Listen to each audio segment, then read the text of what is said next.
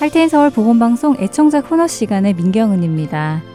2022년에도 주 안에서 건강하시길 바랍니다. 애청자 여러분께서 보내주시는 메모 카드 그리고 편지를 읽어드리는 시간입니다. 2022년에도 주 안에서 건강하시길 바랍니다. 오늘은 2021년 12월 24일까지 도착한 편지들 읽어드립니다. 크리스마스 전에 도착한 편지들이라 크리스마스 인사가 많이 있네요. 먼저 버지니아에서 온 소식입니다. 백진경 애청자님과 남편 댄 크리스웰 봉사자님께서 보내주셨네요. Merry Christmas! Heart and Soul 복음방송 봉사자 여러분, 우리는 매일 방송을 잘 듣고 있습니다. 프로그램들이 너무 좋아 저희 신앙에 도움이 되고 있습니다. 특히 이번 영어 방송에 새로 시작되는 내주를 가까이가 기대됩니다. 감사합니다. 라고 보내주셨습니다. 네, 댄 크리스웰 봉사자님께서 영어 원고 검토 봉사를 해주고 계셔서 프로그램을 미리 아시고 이런 편지를 주셨네요. 저희도 새로 시작되는 내주를 가까이를 통해 많은 분들이 주님께 가까이 가시기를 기대합니다.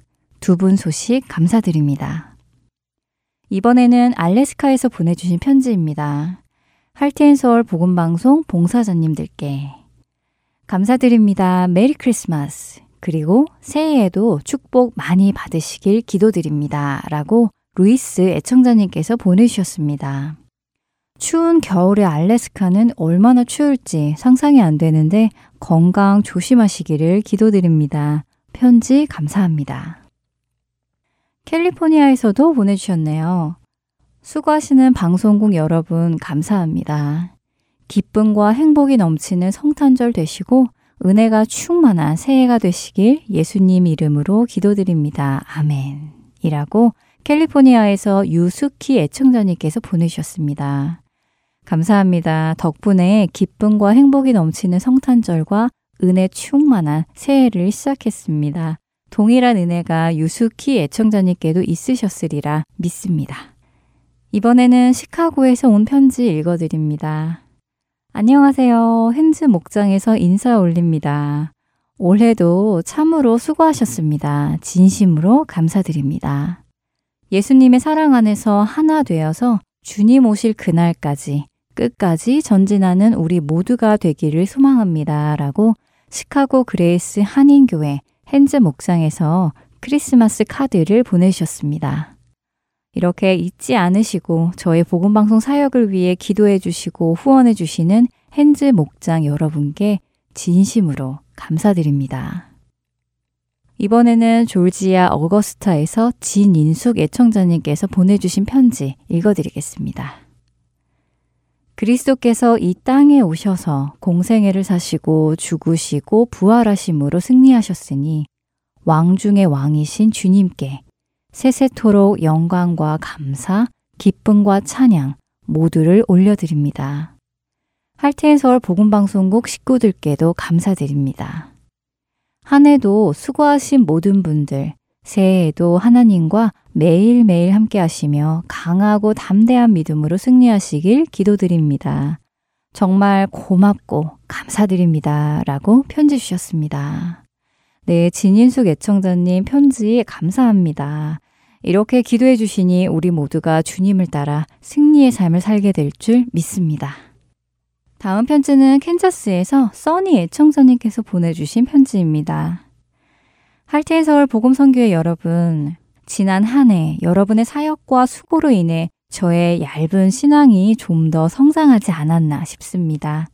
보내주신 mp3 CD를 통해 출퇴근길에 방송을 들으며 말씀에 대한 깊은 이해와 지식을 얻고 그것으로 인해 성경에 대한 통찰력도 생기는 것 같아요. 하나님의 말씀을 제대로 이해하고 나니 하나님의 위대하심과 경외감이 더 크게 느껴집니다. 이 방송을 위해 한 해 동안 애쓰셨던 제작진과 자원봉사 여러분께 감사드립니다. 새해에 할텐 서울 복음방송의 사역을 통해 더 많은 분들이 그리스도를 만나고 영적으로 성장하는 열매들이 많이 맺히길 기도합니다. 즐거운 성탄절과 기쁜 새해 되세요. 라고 보내주셨습니다. 네, 써니 애청자님 편지 감사합니다. 저희에게 주어진 사명이 그 목적대로 잘 쓰임받고 있음을 애청자님의 편지 속에서 다시 한번 확인하게 되니 감사드립니다. 하나님께 모든 영광을 드립니다. 여기서 찬양 한 곡 듣고 계속해서 편지 읽어드리겠습니다.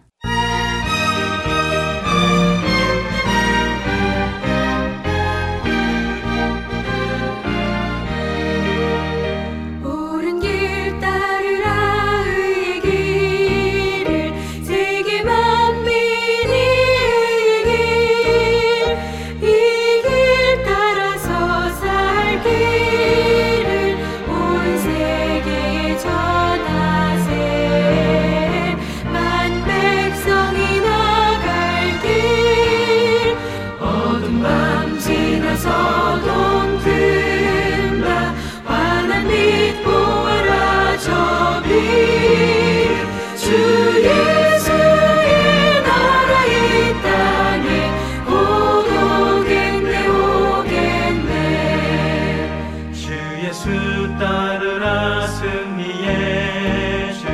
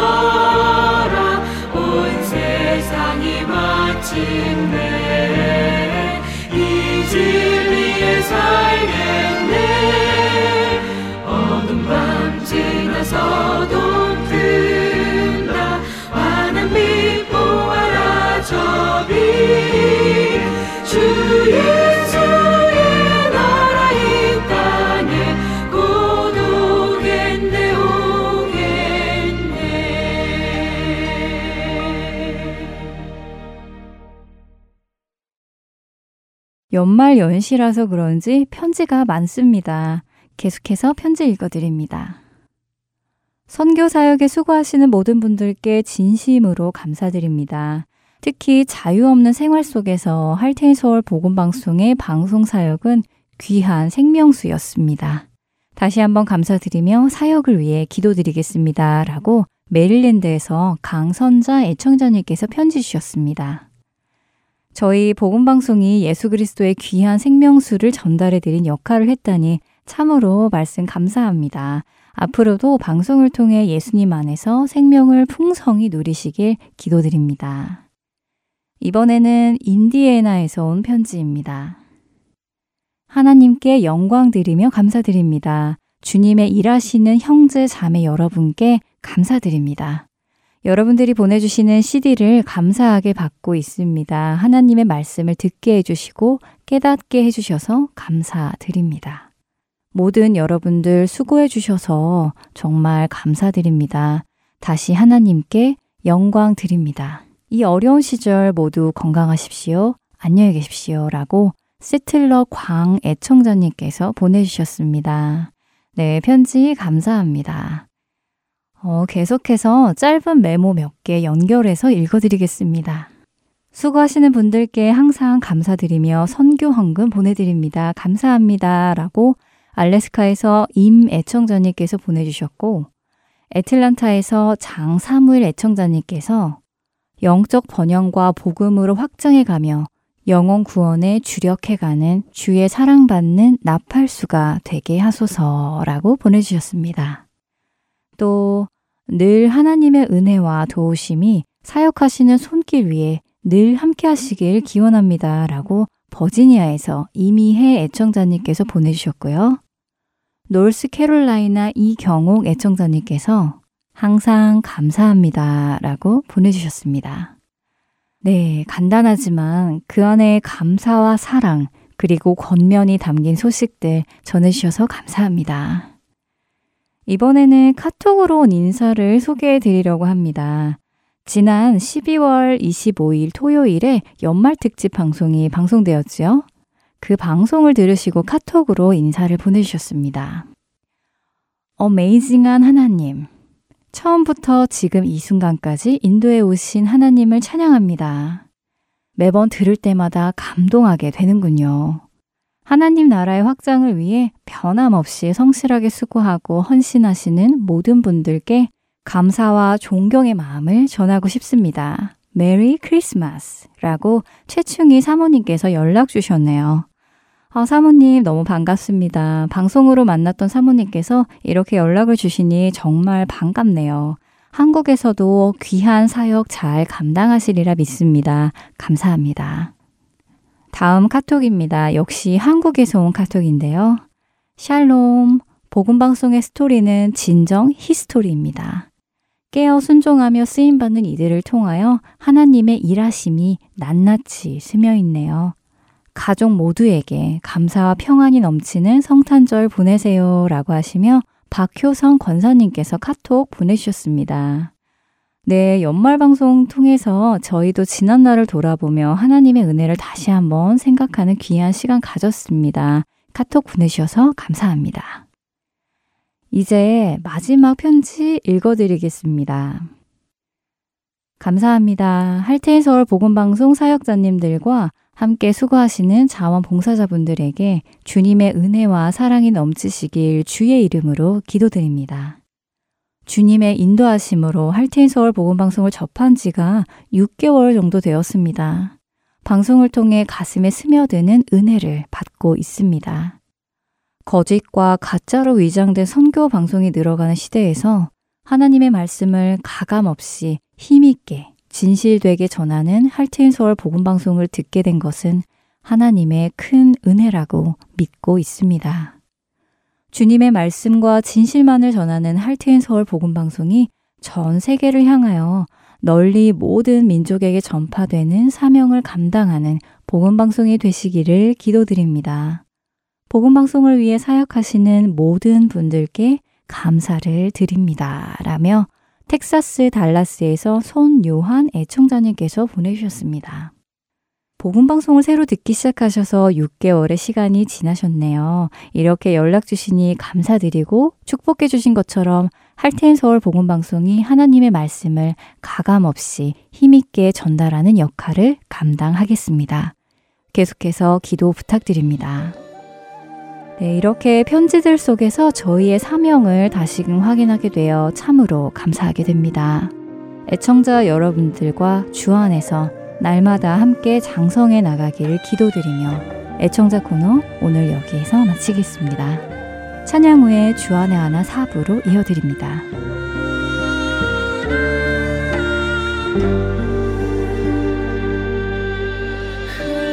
흘러내리는 눈물의 의미를 이제 난 알 수 있겠어 죽어가는 영혼 바라보시는 아버지의 마음 이제 더 이상 바라볼 수 없어 그들에게 나 달려가겠소. 영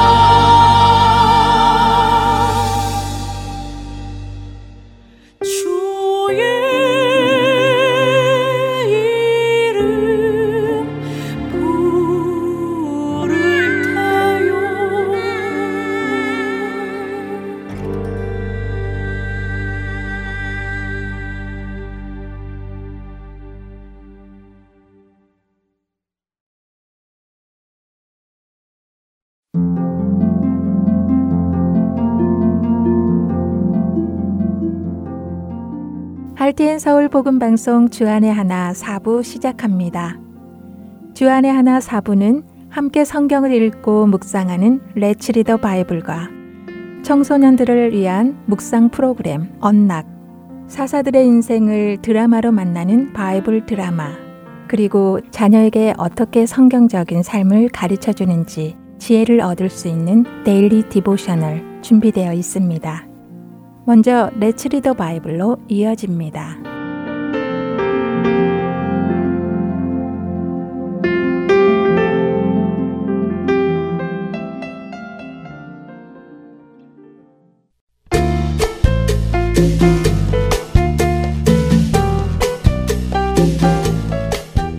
애청자 여러분 안녕하세요. Let's Read the Bible 진행의 신용호입니다. 복음이란 무엇입니까? 많은 사람들이 복음을 예수 그리스도를 믿고 구원받아 천국에 가는 것이라고 간단히 설명합니다. 분명 복음은 예수 그리스도를 믿음으로 구원받아 천국에 가는 것이 맞습니다. 그러나 그러한 설명에는 많은 부분이 빠져 있어 자칫 사람들로 하여금 복음을 오해할 수 있게 할 수도 있습니다. 우리는 어떤 상태에 있기에 구원을 받아야 하는지, 왜 구원은 예수 그리스도를 믿음으로 받는지, 천국에 가는 것이 아니었다면 원래는 어디에 가는 것이었는지 등의 설명이 빠져 있어 예수님 믿고 천국에 가는 것만을 목적으로 사는 사람들이 많이 있습니다. 이런 사람들은 이 땅에서 그리스도인으로 살아가야 함을 깨닫지 못하고 있지요. 베드로 사도는 우리의 구원의 이유를 분명하게 설명하십니다. 베드로 전서 1장 14절과 15절의 말씀입니다. 너희가 순종하는 자식처럼 전에 알지 못할 때 따르던 너희 사욕을 본받지 말고 오직 너희를 부르신 거룩한 이처럼 너희도 모든 행실에 거룩한 자가 되라. 구원받지 못한 상태의 인간은 어떤 상태였습니까? 자신의 사욕을 본받는 상태였습니다. 다시 말해 자신의 사적인 욕심을 따라 살던 상태였다는 말씀이지요. 원래 우리는 우리를 지으신 하나님의 뜻을 따라 살아야 했습니다. 그러나 죄가 들어오자 인간은 하나님의 뜻이 아니라 자신의 뜻, 자신의 욕심을 따라 살아갔지요. 그리고 그 죄를 따라 사는 삶의 결과는 사망이었습니다. 하나님으로부터 영원히 분리되어 불못에 던져지는 운명이었습니다. 바로 그런 우리를 위해 하나님께서는 그 아들 예수 그리스도를 보내셔서 죄 없이 십자가에 죽으심으로 우리의 죄값, 죽음을 대신 치르게 하셨습니다. 이 예수 그리스도께서 나의 죄를 대신하여 죽으시고 나에게 대신 그분의 생명을 주셨다는 사실을 믿는 사람이 구원을 받은 것입니다. 그렇다면 그 구원을 받은 사람에게는 구원의 증거가 어떻게 나타날까요?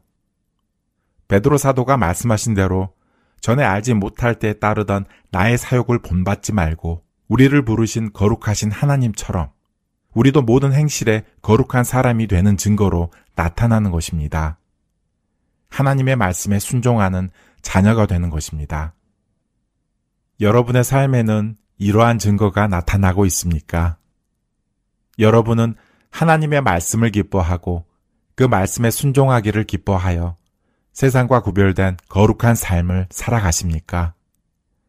그러시기를 간절히 소망합니다. 레츠 리더 바이블 베드로전서 1장 13절부터 25절까지의 말씀을 읽고 마치겠습니다. 그러므로 너희 마음의 허리를 동이고 근신하여 예수 그리스도께서 나타나실 때 너희에게 가져다 주실 은혜를 온전히 바랄지어다. 너희가 순종하는 자식처럼 전에 알지 못할 때에 따르던 너희 사욕을 본받지 말고 오직 너희를 부르신 거룩한 이처럼 너희도 모든 행실에 거룩한 자가 되라. 기록되었을 때 내가 거룩하니 너희도 거룩할지어다 하셨느니라. 외모로 보시지 않고 각 사람의 행위대로 심판하시는 이를 너희가 아버지라 부른즉 너희가 나그네로 있을 때를 두려움으로 지내라. 너희가 알거니와 너희 조상이 물려준 헛된 행실에서 대속함을 받은 것은 은이나 금같이 없어질 것으로 된 것이 아니요 오직 흠없고 점없는 어린 양 같은 그리스도의 보배로운 피로 된 것이니라. 그는 창세전부터 미리 알린 바 되신이나 이 말세에 너희를 위하여 나타내신 바 되었으니 너희는 그를 죽은 자 가운데서 살리시고 영광을 주신 하나님을 그리스도로 말미암아 믿는 자니 너희 믿음과 소망이 하나님께 있게 하셨느니라. 너희가 진리를 순종함으로 너희 영혼을 깨끗하게 하여 거짓이 없이 형제를 사랑하기에 이르렀으니 마음으로 뜨겁게 서로 사랑하라. 너희가 거듭난 것은 썩어질 씨로 된 것이 아니요 썩지 아니할 씨로 된 것이니 살아 있고 항상 있는 하나님의 말씀으로 되었느니라. 그러므로 모든 육체는 풀과 같고 그 모든 영광은 풀의 꽃과 같으니 풀은 마르고 꽃은 떨어지되 오직 주의 말씀은 세세토록 있도다 하였으니 너희에게 전한 복음이 곧 이 말씀이니라. 레츠리 더 바이블 베드로 전서 1장 13절부터 25절까지의 말씀을 읽었습니다. 안녕히 계세요.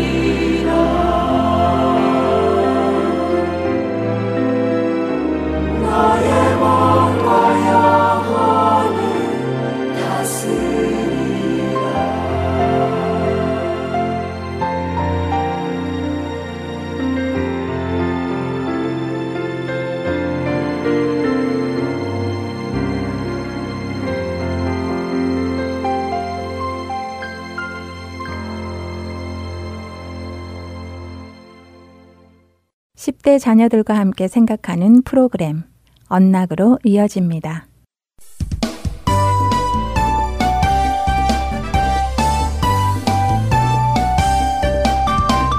애청자 여러분 안녕하세요. 언락 진행의 임태리입니다.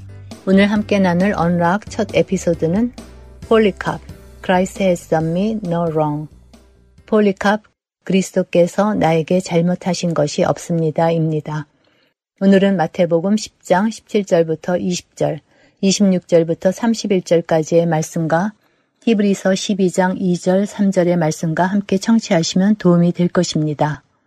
오늘 마태복음 10장의 말씀을 읽으며 만일 저희 신앙 때문에 붙잡혀 재판을 받는다면 나는 어떻게 반응할지 생각해 보게 됩니다. 그리고는 2세기 교회의 성도였던 폴리캅처럼 반응할 수 있기를 소망해 봅니다. 폴리캅은 예수님을 직접 만난 사람이 아니라 예수님의 제자인 사도 요한에게 복음을 전해 듣고 그리스도인이 된 2세대 그리스도인이었습니다. 그는 그리스도인이 된 후 로마 제국의 심한 박해를 받던 서마나 교회의 지도자가 되었지요. 폴리캅이 80대가 되었을 때 그는 로마인들을 피해 서마나를 떠나 숨게 되었습니다. 그러나 로마 군인들은 폴리캅을 찾아냈지요. 군인들이 폴리캅을 잡으러 찾아왔을 때 폴리캅은 자신을 잡으러 온 로마 군인들을 집안으로 영접하고는 그들을 위해 물과 음식을 베풀었습니다. 원수가 목마르거든 마시게 하고 배고프거든 먹게 하라는 예수님의 말씀을 따른 것이었습니다. 그렇게 그들이 물과 음식을 먹자 폴리캅은 반항 없이 그들에게 체포되어 써마나로 끌려갑니다. 로마 제국은 로마의 시민들에게 황제에게 재물을 바칠 것을 요구했지만 폴리캅은 그것을 거절했습니다. 재물을 바친다는 것은 황제를 경배하는 행동이기에 그것은 곧 예수님을 주님으로 인정하지 않는 행동이기도 했습니다. 그런 이유로 폴리캅은 황제 숭배를 거부했지요. 로마의 재판관은 폴리캅에게 내가 황제를 경배하지 않으면 너를 사나운 짐승에게 던질 것이다 라고 말했습니다. 그런 재판관에게 폴리캅은 그렇게 하십시오 라고 대답했습니다. 재판관이 이번에는 너를 화형시키겠다 라고 위협하며 예수를 저주하고 황제에게 충성을 약속해라. 그렇다면 너를 놓아주겠다 라고 말했습니다. 그러자 폴리캅이 재판관에게 대답했습니다. 86년간 저는 예수님을 믿어왔습니다. 예수님은 그 86년간 한 번도 저에게 잘못한 일이 없으십니다. 그런데 제가 어떻게 그분을 저주할 수 있겠습니까? 그분은 나를 구원하신 왕이십니다. 재판관님께서 나를 불에 넣겠다고 하시지만 그 불은 몇 시간 타다가 꺼질 것입니다. 그러나 장차 다가올 불의 심판은 꺼지지 않고 영원히 탈 것입니다. 그러니 재판관님께서 원하시는 대로 제게 행하십시오. 폴리캅은 예수님의 말씀대로 몸을 죽일 수는 있지만 영혼을 능히 죽일 수 없는 자들을 두려워하지 않았습니다. 그는 예수님께서 다시 오실 때 죽은 자신의 몸을 다시 살리실 것을 믿었지요. 폴리캅은 히브리서 12장 2절에 기록된 것처럼 앞에 있는 기쁨을 위하여 십자가를 참으신 예수님의 발자취를 따라갔습니다. 언젠가 예수님께서 다시 오실 때 모든 성도들은 앞에 있는 그 기쁨을 모두 누리게 될 것입니다. 예수님과 함께 영원히 말입니다. 자녀들과 함께 폴리캅이 예수님께 충성을 다한 이유가 무엇인지 나누어 보시기 바랍니다. 폴리캅에게 있던 평강과 용기는 자신에게서 나온 것이 아니라 그의 안에 살고 계시는 성령님을 통해 나온 것입니다. 우리가 폴리캅이 믿었던 그 예수님을 믿는다면 우리 역시 우리 안에 계시는 같은 성령님을 통해 같은 충성을 할 수 있을 것입니다. 이번 주 언락 첫 번째 에피소드 마칩니다. 찬양 후에 두 번째 에피소드로 이어집니다. 오 신실하신 주 내 아버지 늘 함께 계시니 두려움 없네. 그 사랑 편찮고 날 지키시며 어제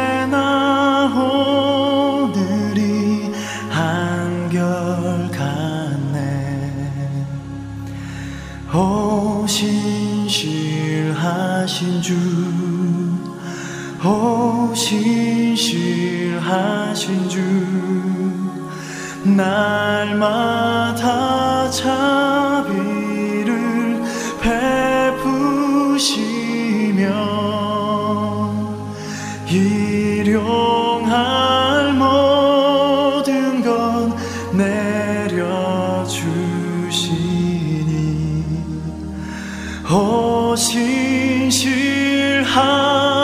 신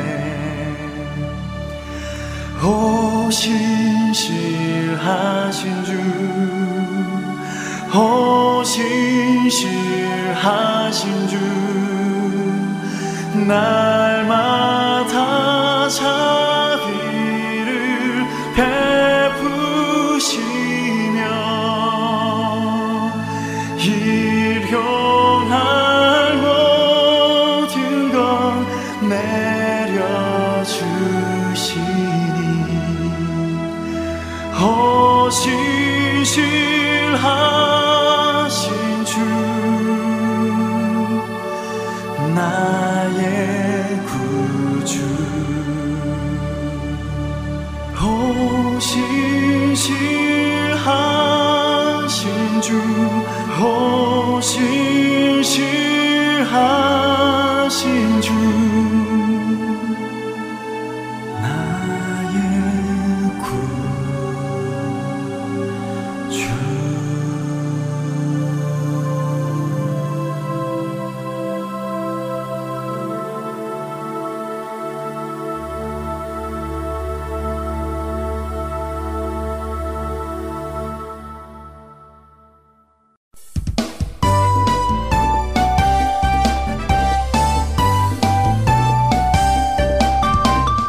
언락 두 번째 에피소드는 Grave Conquer, 죽음을 이기신 분입니다. 오늘은 마가복음 8장 31절부터 38절, 누가복음 18장 31절부터 34절, 그리고 요한복음 21장 1절부터 4절까지의 말씀과 함께 청취하시면 도움이 될 것입니다. 예수님은 왜 죽으셔야만 했을까요? 이것은 오늘을 사는 우리에게도 큰 의문이지만 예수님 당시 예수님을 따르던 제자들에게는 더욱 큰 의문이었습니다. 이제 곧 내가 죽어야 하고 다시 부활할 것이다 라는 예수님의 말씀을 그들은 이해하지 못하며 왜 예수님이 죽으셔야 한다는 거지 하며 의문을 가졌습니다. 베드로는 심지어 예수님을 따로 불러 그런 말을 하시지 말라고 윽박지르기까지 했습니다. 그런 베드로를 예수님은 꾸짖으셨습니다. 왜냐하면 베드로가 하나님의 나라가 어떻게 세워지는지 알지 못했기 때문이었지요.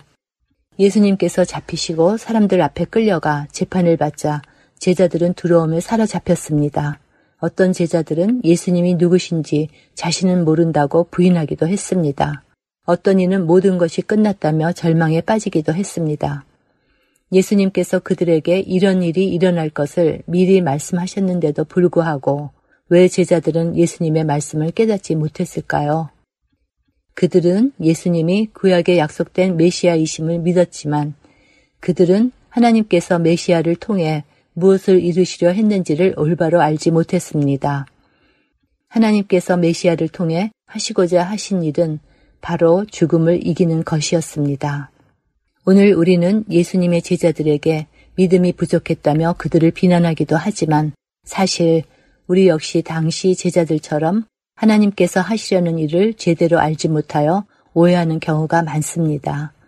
일어나는 일을 보고 두려워하고 절망하는 모습을 보이지요.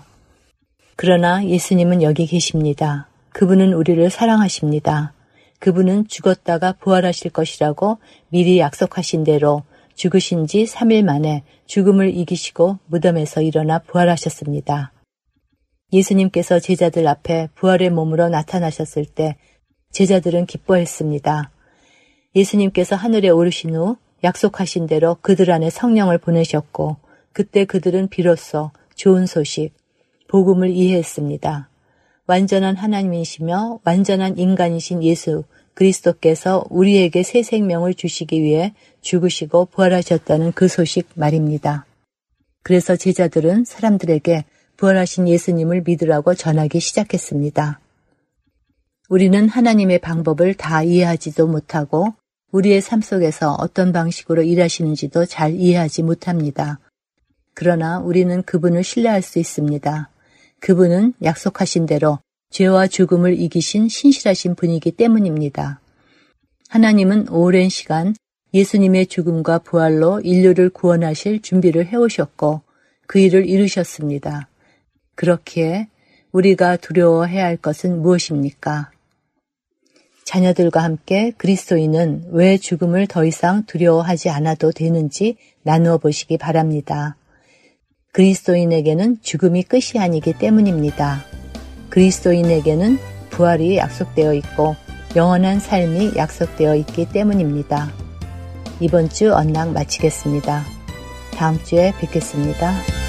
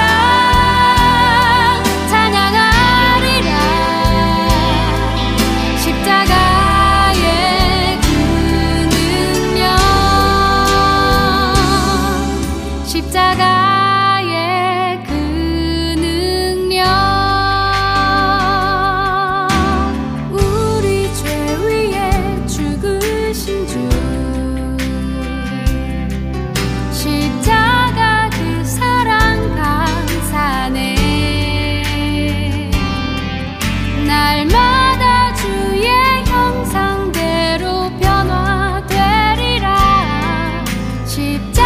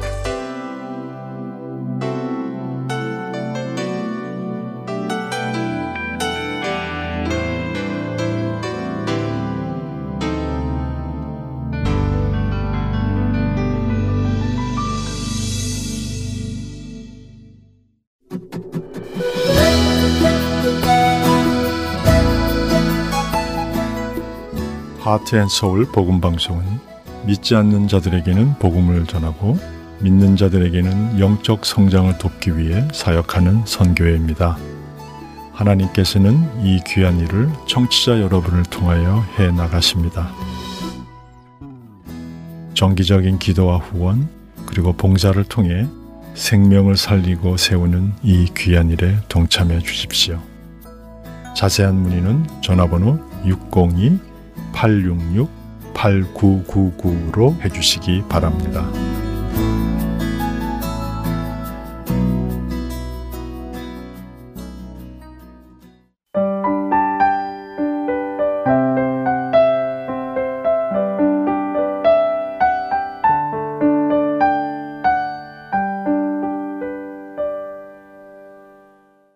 바이블 드라마로 이어집니다.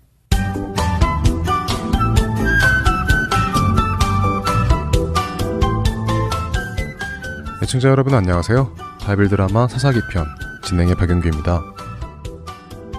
결혼식에서 싸울 기회를 얻어 블레셋과의 전쟁을 시작하려 했던 삼손의 계획은 그의 신부에게 수수께끼의 답을 알려주어 무산되었습니다. 화가 난 삼손에게 하나님의 영이 임하셔서 딥나의 사람들과 싸우지 않게 하시고는 멀리 있는 아스글론으로 삼손을 보내셔서 그곳 사람들과 싸워 옷을 가지고 오도록 하셨지요.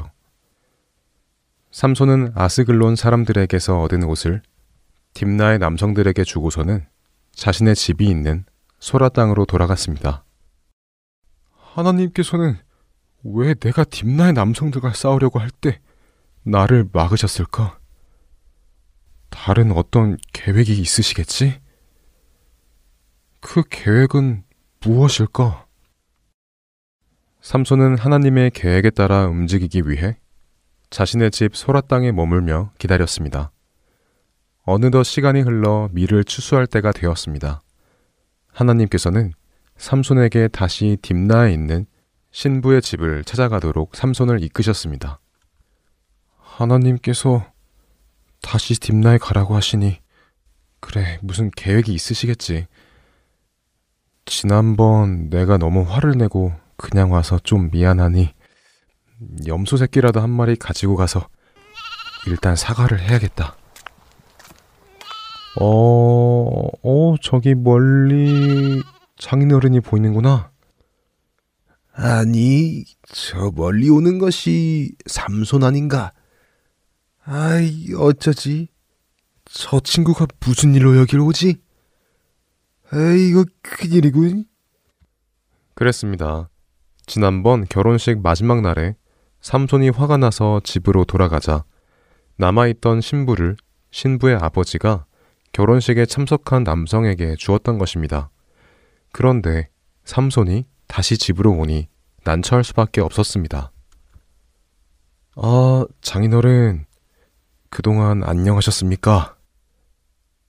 아이, 그래, 뭐, 자, 자 자네 어쩐 일인가? 어쩐 일은요. 지난번 일은 제가 죄송하게 됐습니다.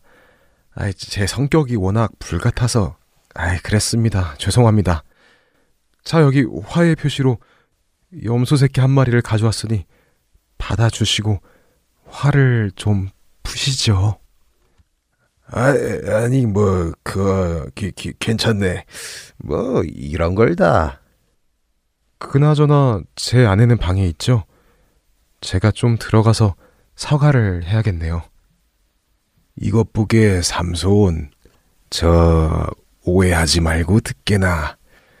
사실 자네가 낸 수수께끼의 답을 내 딸이 사람들에게 알려줘서 그날 자네가 내기에서 졌고 그래서 화가 난 것이 아닌가. 그러니 자네가 우리 딸에게 얼마나 화가 났겠나. 내가 그래서 그 딸을 그날 내 딸을 협박한 그 녀석에게 주었네. 자네도 솔직히 그 딸이 뭐 사랑스럽겠나. 그 녀석 때문에 자네가 내기에서 졌는데 말일세. 그러니 그 녀석은 잊어버리고 그 녀석의 동생이 있는데 이게 이게 말이야 바른 말이지 이 사실 그 녀석이 훨씬 예쁘다네. 아, 그렇고 말고 예뻐도 한참 예쁘지 어떤가? 이왕 이렇게 된 거 더 젊고 더 아름다운 우리 둘째 딸을 아내로 맞도록 하시게. 뭐, 뭐라고요? 제 아내를 다른 남자에게 시집 보내셨다고요? 이거, 이거. 정말 말도 안 되는 일을 하셨군요. 내 아내를 내 허락도 없이 다른 남자에게 주었다니 말입니다. 이거 참 좋은 기회군요. 조, 좋은 기회라니. 그게 무슨 말인가? 우리 이스라엘 하나님께서 당신들 블레셋을 칠 수 있는 아주 좋은 조건을 만들어 주셨다는 말이지요. 이제 내 아내를 당신들 마음대로 다른 남자에게 시집을 보냈으니 내가 이 블레셋에 무슨 복수를 해도 아무도 나를 탓할 사람이 없을 것입니다. 화가 난 삼손은 들로 나갔습니다. 그리고는 여우를 잡아 두 마리씩 꼬리를 서로 묶었습니다. 그리고는 그 꼬리 사이에 횃불을 달았지요. 이렇게 잡은 여우가 300마리나 되었습니다. 자, 여우들아, 어서 저 무르익은 밀밭과 블레스 사람들의 포도원과 과수원들로 뛰어 들어가라. 삼손의 말에 300마리나 되는 여우들이 자신들의 꼬리에 불이 붙은 줄 알고 서로 묶여 이리 뛰고 저리 뛰기 시작했습니다. 그렇게 이리 뛰고 저리 뛰는 여우들의 꼬리에 있던 횃불이 밀밭 여기저기에 불을 붙이기 시작했고 포도원과 과수원 모든 곳에 불이 번지기 시작했습니다. 블레셋 사람들이 깜짝 놀라 불에 타고 있는 밭과 과수원으로 뛰어나왔습니다. 아니, 이, 게 무슨 날벼락인가? 어떻게 불이 난 거야? 그러게 말이세. 아니, 어떻게 불이 사방천지난 거지? 이런 큰일 났군. 우리 농사를 다 망쳤네, 망쳤어. 아, 이렇게 구경만 할 게 아니라 어서 불을 끄세나. 이 사람아, 이 많은 불을 어떻게 끄나? 어? 그냥 다 태우고 없어질 때까지 기다릴 수밖에 없네. 그렇게 하여 블레셋 사람들의 모든 농작물과 포도 그리고 과일들이 모두 타버리고 블레셋 사람들은 한 해의 농사를 망치게 되었습니다. 화가 난 블레셋 사람들이 도대체 어떻게 불이 난 것인지를 알아보니 삼손의 장인이 삼손의 아내를 다른 남자에게 시집 보내 화가 나서 그랬다는 사실을 알게 되었죠. 바이블 드라마 사사기 편 다음 시간에 뵙겠습니다. 안녕히 계세요.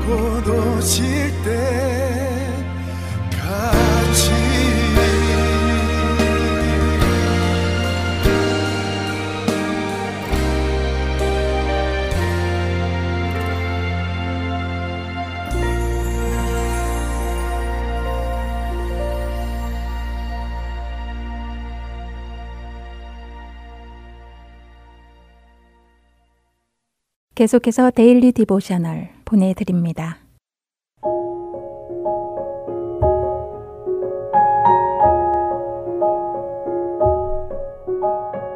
애청자 여러분 안녕하세요. Daily Devotional 진행의 최소영입니다. 우리 자녀들은 무섭고 두려울 때 예수님께 도우심을 구하고 있나요? 어두운 가운데 있을지라도 예수님이 우리의 빛 되심을 믿고 있는지요? 오늘은 이것에 대해 나누어 보고 함께 말씀을 묵상하는 시간 되시길 바랍니다. 오늘 Daily Devotional의 제목은 A Light on 18 Wheels, 트럭의 불빛입니다. 라이언은 아빠와 함께 등대 위에 올라와 있습니다. 라이언은 넓은 바다를 한눈에 볼 수 있어 너무 멋지다고 하며 옛날에 이 등대가 수많은 배들을 안전하게 인도해 주었을 것이라고 말하였지요. 아빠는 옛날에만 그런 것이 아니라 지금도 등대가 그 일을 하고 있다고 말씀하십니다. 그러자 라이언은 지금은 기술이 발달해서 이런 오래된 등대가 더 이상 불필요하지 않느냐고 아빠에게 여쭈어 보았지요. 아빠는 아무리 기술이 발달하여도 캄캄한 바다 위에서 통신이 끊어져 버리는 경우도 있다고 대답하십니다. 만약 캄캄한 바다 위에 있는데 폭풍이 몰아치고 라디오마저 끊어져 버린다면 어떡하겠느냐고 아빠는 라이언에게 물으셨지요. 아빠의 말씀에 라이언은 그런 일이 일어나면 자신은 기도할 것 같다고 대답합니다. 아빠는 맞다고 하시며 어떤 상황 속에서도 우리는 하나님께 도움을 구할 수 있다고 말씀하셨지요. 하나님이 우리의 등대이시며 어둠 가운데 빛을 보내주시는 분이라는 것입니다. 라이언은 아빠에게 혹시 물 위에서 길을 잃어 빛을 보내달라고 기도한 적이 있는지 물어보았지요. 아빠는 바다에서 그런 적은 없지만 비슷한 일을 겪은 것이 떠오른다고 하시며 크리스마스 전날 이모 댁에 가느라 고속도로를 지나는 중 폭풍이 일어났던 일이 기억나느냐고 하십니다. 그때 운전을 하시던 아빠는 수많은 차들이 지나는 가운데 빗물에 번진 불빛 때문에 앞이 보이지 않아 매우 위험했고 어떻게 해야 할지 몰랐다고 말씀하셨지요. 라이언은 기억난다고 하며 그때 아빠가 예수님의 이름을 부르며 앞을 볼 수 있도록 도와달라고 기도하셨던 것이 생각난다고 합니다. 라이언의 말에 아빠는 그때 정말 무서웠다고 하시며 예수님께 도와달라고 기도한 후 무슨 일이 일어났는지도 기억하느냐고 물으셨지요. 잠시 기억을 더듬던 라이언은 갑자기 큰 트럭이 앞에 나타났었고 그 트럭의 불빛이 굉장히 밝았던 것이 기억난다고 말합니다. 그러자 아빠는 사실 그 트럭이 갑자기 나타난 것이 아니라 원래 앞에 있었는데 아빠의 시야가 빛 때문에 너무 흐려져서 앞이 보이지 않았던 것이라고 설명해 주셨지요. 그런데 예수님께 도움을 구하며 기도하자 하나님께서 아빠의 시야를 밝혀주셔서 앞에 있는 트럭의 불빛을 따라 안전하게 운전할 수 있었다는 것입니다. 아빠의 말씀에 라이언은 하나님께서 트럭을 우리의 빛으로 사용하셔서 우리를 안전하게 인도해 주셨다고 기뻐하며 말하였지요. 아빠는 맞다고 하시며 예수님은 우리를 죄의 어두움에서 구원하시기 위해 십자가에서 죽으시고 다시 살아나셨다고 말씀하십니다. 예수님은 우리 인생의 폭풍 속에서도 언제나 우리와 함께 하신다고 아빠는 말씀하셨지요. 우리가 무엇을 어떻게 해야 할지 모를 때 우리 길의 빛 대신 예수님을 믿고 따를 수 있다는 것입니다. 그렇기에 불확실하고 두려운 어떤 상황에서라도 예수님께 도움을 요청해야 한다는 것이지요. 예수님은 어둠 가운데 빛을 비추는 우리의 등대이시기 때문입니다.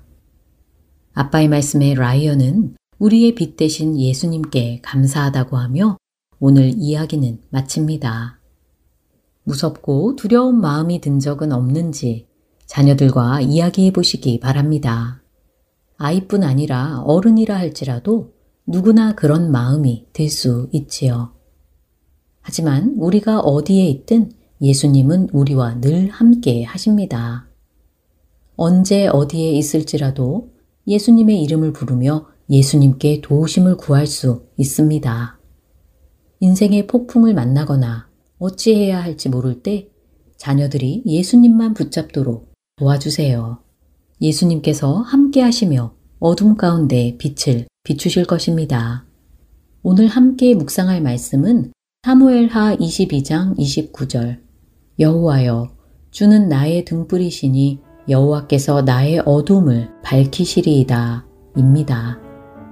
어떤 상황 속에서도 주님 주시는 평강을 누릴 수 있는 우리 자녀들 되길 소망하며 오늘 Daily Devotional 마칩니다. 안녕히 계세요.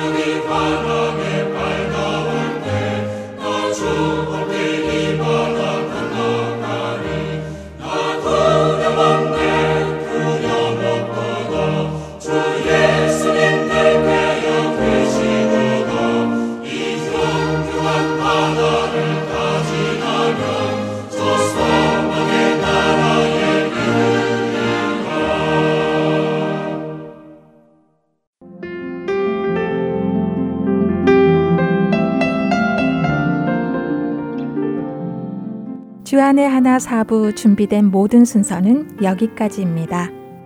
청취해주신 여러분들께 감사드립니다. 다음 주에 다시 찾아뵙겠습니다. 안녕히 계세요.